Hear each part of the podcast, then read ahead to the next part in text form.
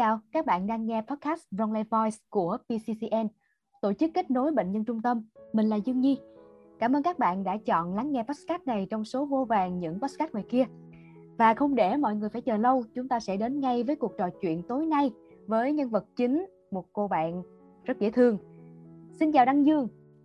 Xin chào PCCN ạ. Đăng Dương ơi, em giới thiệu về bản thân mình với thính giả của PCCN nhé. Dạ vâng, tên đầy đủ của em là Đăng Dương.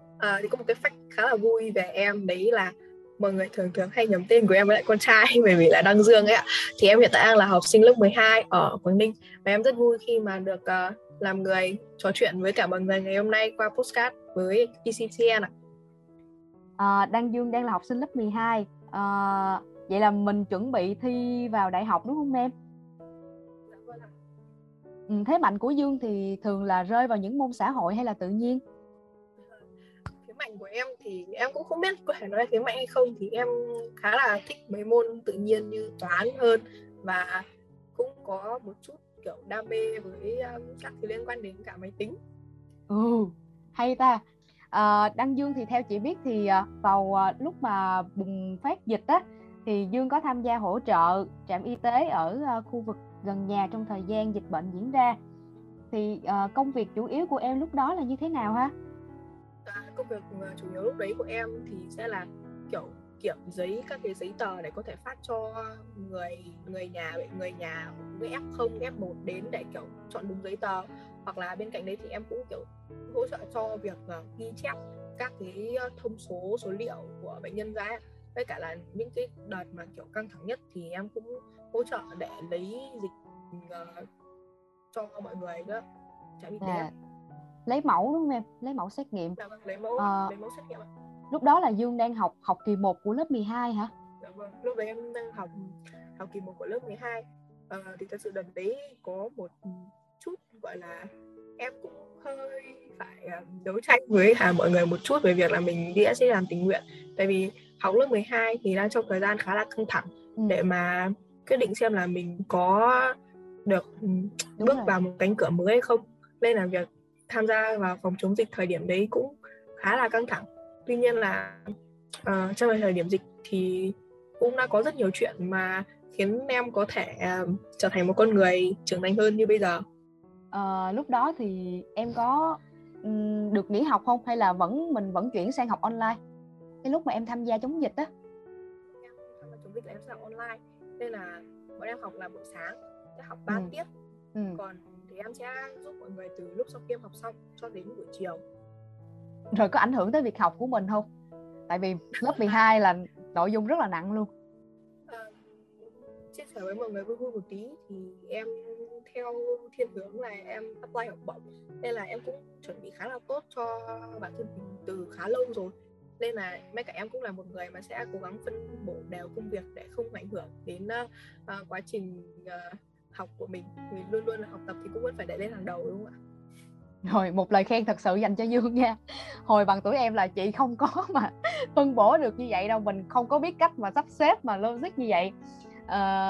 Mình vừa phải tham gia lớp 12 nè, chuẩn bị kỳ thi tuyển, chuẩn bị học bổng từ trước, rồi còn dành ra thời gian để mà tham gia hỗ trợ chống dịch với mọi người nữa. Cái này là một lời khen thật sự dành cho Dương. Trong cái thời gian mà tham gia chống dịch đó, nó để lại cho em cái kỷ niệm nào mà khiến em nhớ sâu sắc nhất không? Thật ra đây chắc là một bước chuyển mình khi mà em tham gia chống dịch. Trước đây thì em có tham gia các hoạt động xã hội rồi, kiểu như em tham gia những câu chuyện về bình đẳng giới hay là quan tâm đến mental health của giới trẻ ngày nay. Thì tuy nhiên là những cái lúc đấy thì em mới đang suy nghĩ là bản thân mình mới đang chỉ làm trên phương diện truyền thông, tức là làm bằng những thứ mà nó chưa phải gọi là trực tiếp, nó chỉ đang ở mức độ gián tiếp. Và lúc thì em cũng còn chưa định hướng được rõ ràng bản thân mình sẽ theo học ngành gì. Thì khi em quyết định là em đã quyết định một bước khá là lớn khi em quyết định chuyển từ khoa học máy tính để sang thành thi bác sĩ y khoa. Đây là một quyết định khá là lớn trong câu chuyện của đời của em. Thì khi mà chuyển sang bác sĩ y khoa thì mọi người nói rất nhiều về việc là làm bác sĩ nó rất là vất vả. Và trong cả quá trình chống dịch, khi mà em thật sự được làm việc như làm việc cùng với các bác sĩ y tá ở chỗ trạm y tế với cả việc tiếp xúc với bệnh nhân, em mới hiểu được rằng là để trở thành một bác sĩ thì thật sự là rất vất vả. Và em cũng đem chính câu chuyện em đi tình nguyện này vào bài luận xin học bổng và bài phỏng vấn của em với trường đại học, và khiến em đạt được học bổng từ đó. Em nghĩ là điều khiến em đạt được học bổng chính là cái câu chuyện mà em đã kể trong buổi chống dịch. Nghĩa là em đã hiểu được cái sự khó khăn của việc làm một bác sĩ, và kiểu để làm một bác sĩ thì cần rất nhiều thứ hơn cả là việc bạn chỉ có một nền tảng kiến thức tốt, và bạn còn không, bên cạnh đó bạn còn phải có đạo đức, có khả năng giao tiếp và một tinh thần sẵn sàng đương đầu với cái khó khăn. Bởi vì khi mà chống dịch thì gần như là xác định là mình có khả năng bị Covid ngay bất cứ lúc nào, và điều đấy ảnh hưởng khá là lớn đối với một học sinh cuối cấp, hay cả không phải là học sinh mà cả những anh chị sinh viên đại học hay những người sẵn sàng dám đi tình nguyện. Nhưng mà em cảm thấy là sau khi đấy thì em học được rất nhiều. Em học được từ những người làm cùng ở trạm y tế, không chỉ là những bác sĩ y tá, em còn học được từ những anh chị tình nguyện viên. Mọi người giúp em định hướng rất nhiều, nói chuyện với em và cũng gọi là quan tâm giúp đỡ em trong suốt thời gian mà em làm tình nguyện viên để có thể hoàn thành tốt nhất công việc của mình. Thì lúc em làm tình nguyện viên thì em cũng không có giấy chứng nhận hay gì cả đâu. Bởi vì quan điểm của em là làm một cái điều gì đấy tốt thì mình không nhất thiết phải cần có giấy chứng nhận hay gì, mình chỉ làm vì cái tâm của mình thôi. Thì lúc đấy em làm nó không được gì, vì thứ nhất là thời điểm đấy mọi người rất là bận, nên cái việc mà để chứng nhận hay gì đó là không có thời gian. Với cả là khi kết thúc một câu chuyện, một hành trình, nó là một hành trình, thì em nhận ra được là bản thân mình đã thay đổi rất nhiều. Em đã định hướng được ngành học mình sẽ theo đuổi, em đã định hướng được rằng bản thân cần phải làm gì trong tương lai, và em đã quyết định là bản thân mình sẽ thật sự cống hiến như một bác sĩ của tương lai. Đấy là cái thứ mà em nghĩ là tuyệt vời nhất khi mà em đạt được sau cái hành trình chống dịch đấy. Này, đừng nói là từ lúc dịch bệnh diễn ra, xong rồi em đi tình nguyện, sau đó em mới quay một phát 180 độ là đổi ngành luôn, sang bác sĩ đa khoa nhé. Chị hiểu như vậy đúng không? Đầu tiên là em có thích làm bác sĩ rồi. Tuy nhiên là khi mà đi lên cấp 3 học trường công lập ấy chị, thì cái việc học hóa sinh nó lại không quá phù hợp với em. Kiểu em thì cái cách dạy nó không phù hợp với em, nên là em luôn luôn suy nghĩ là nếu mà học như này thì mình không đỗ được, không đỗ được các trường y ấy chị. Em không tự tin bản thân em lúc đấy. Nhưng mà sau khi mà qua chống dịch thì em thấy mọi người nói rất nhiều về việc là bản thân mình phải cố gắng là sao. Và em nghĩ là đức tính mà một cái tính cách của một người bác sĩ là dám đương đầu, không ngại khó, thì là một tính cách cần có.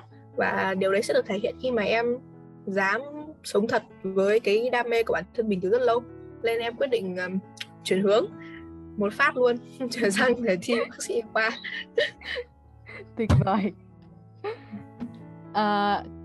Cái lúc mà em ôn thi như vậy á, thì giữa cái việc mà học bình thường nè, với học online nè, rồi thi online diễn ra trong mùa dịch á, Dương thấy nó như thế nào? Nó có gây khó gì với mình không? Hay là mình vẫn thích nghi được với nó?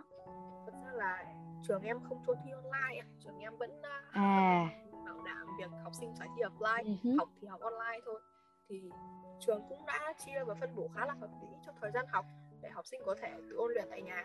Bọn em cũng chạy chương trình khá nhiều trước khi dịch Covid xảy ra, thì bọn em chạy chương trình để học sinh có thể học được kiến thức trước, và khi đến lúc học online bọn em sẽ luyện tập nhiều là chủ yếu.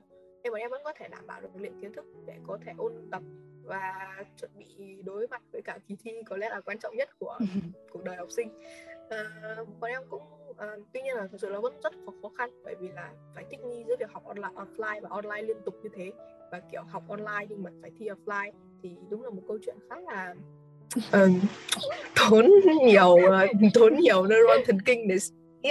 Tại vì học online thì đôi lúc mình không thể thích nghi được hết về cái việc là kiến thức nào là kiến thức mình cần trọng tâm, hoặc là như kiểu là bài tập mình lại bị kiểu tính không tự giác một chút với việc mình phải làm bài và gửi bài cho các thầy cô.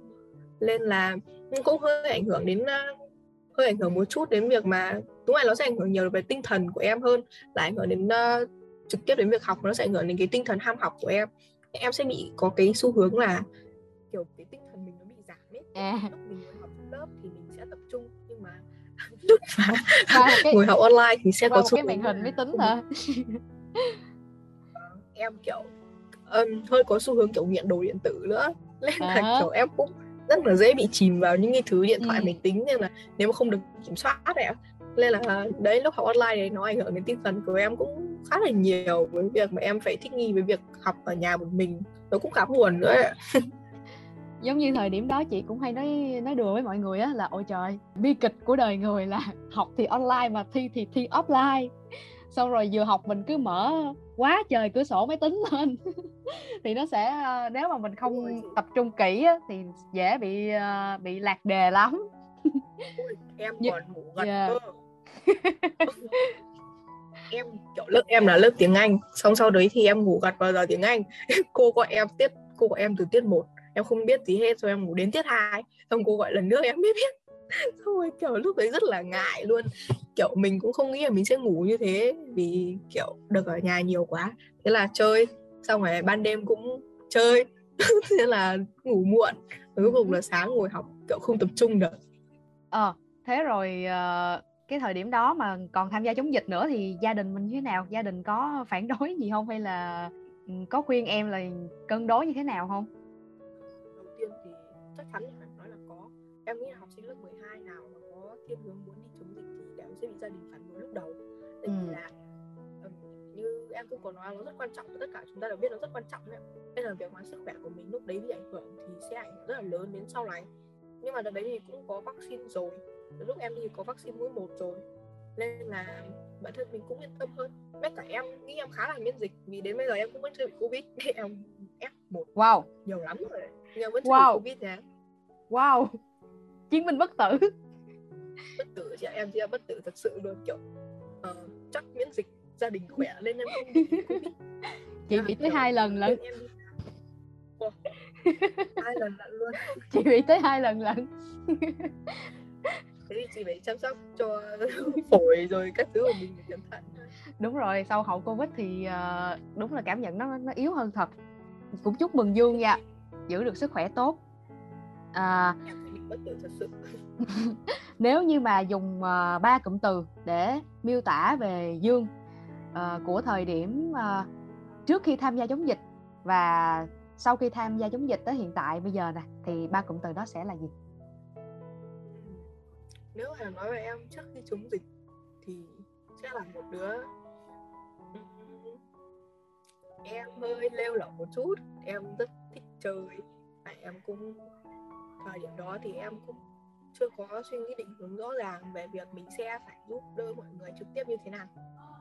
Còn bản thân em sau khi chống dịch thì em sẽ dùng từ thứ nhất là từ nhiệt huyết, vì em nghĩ là bản thân mình đã nhiệt huyết hơn rất nhiều so với trước khi mình tham gia chống dịch.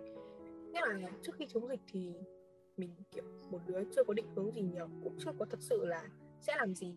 Cho khi chống dịch xong thì nhận ra được mình muốn gì, mình làm gì và mình cần phải làm gì để đạt được cái điều mình muốn nữa.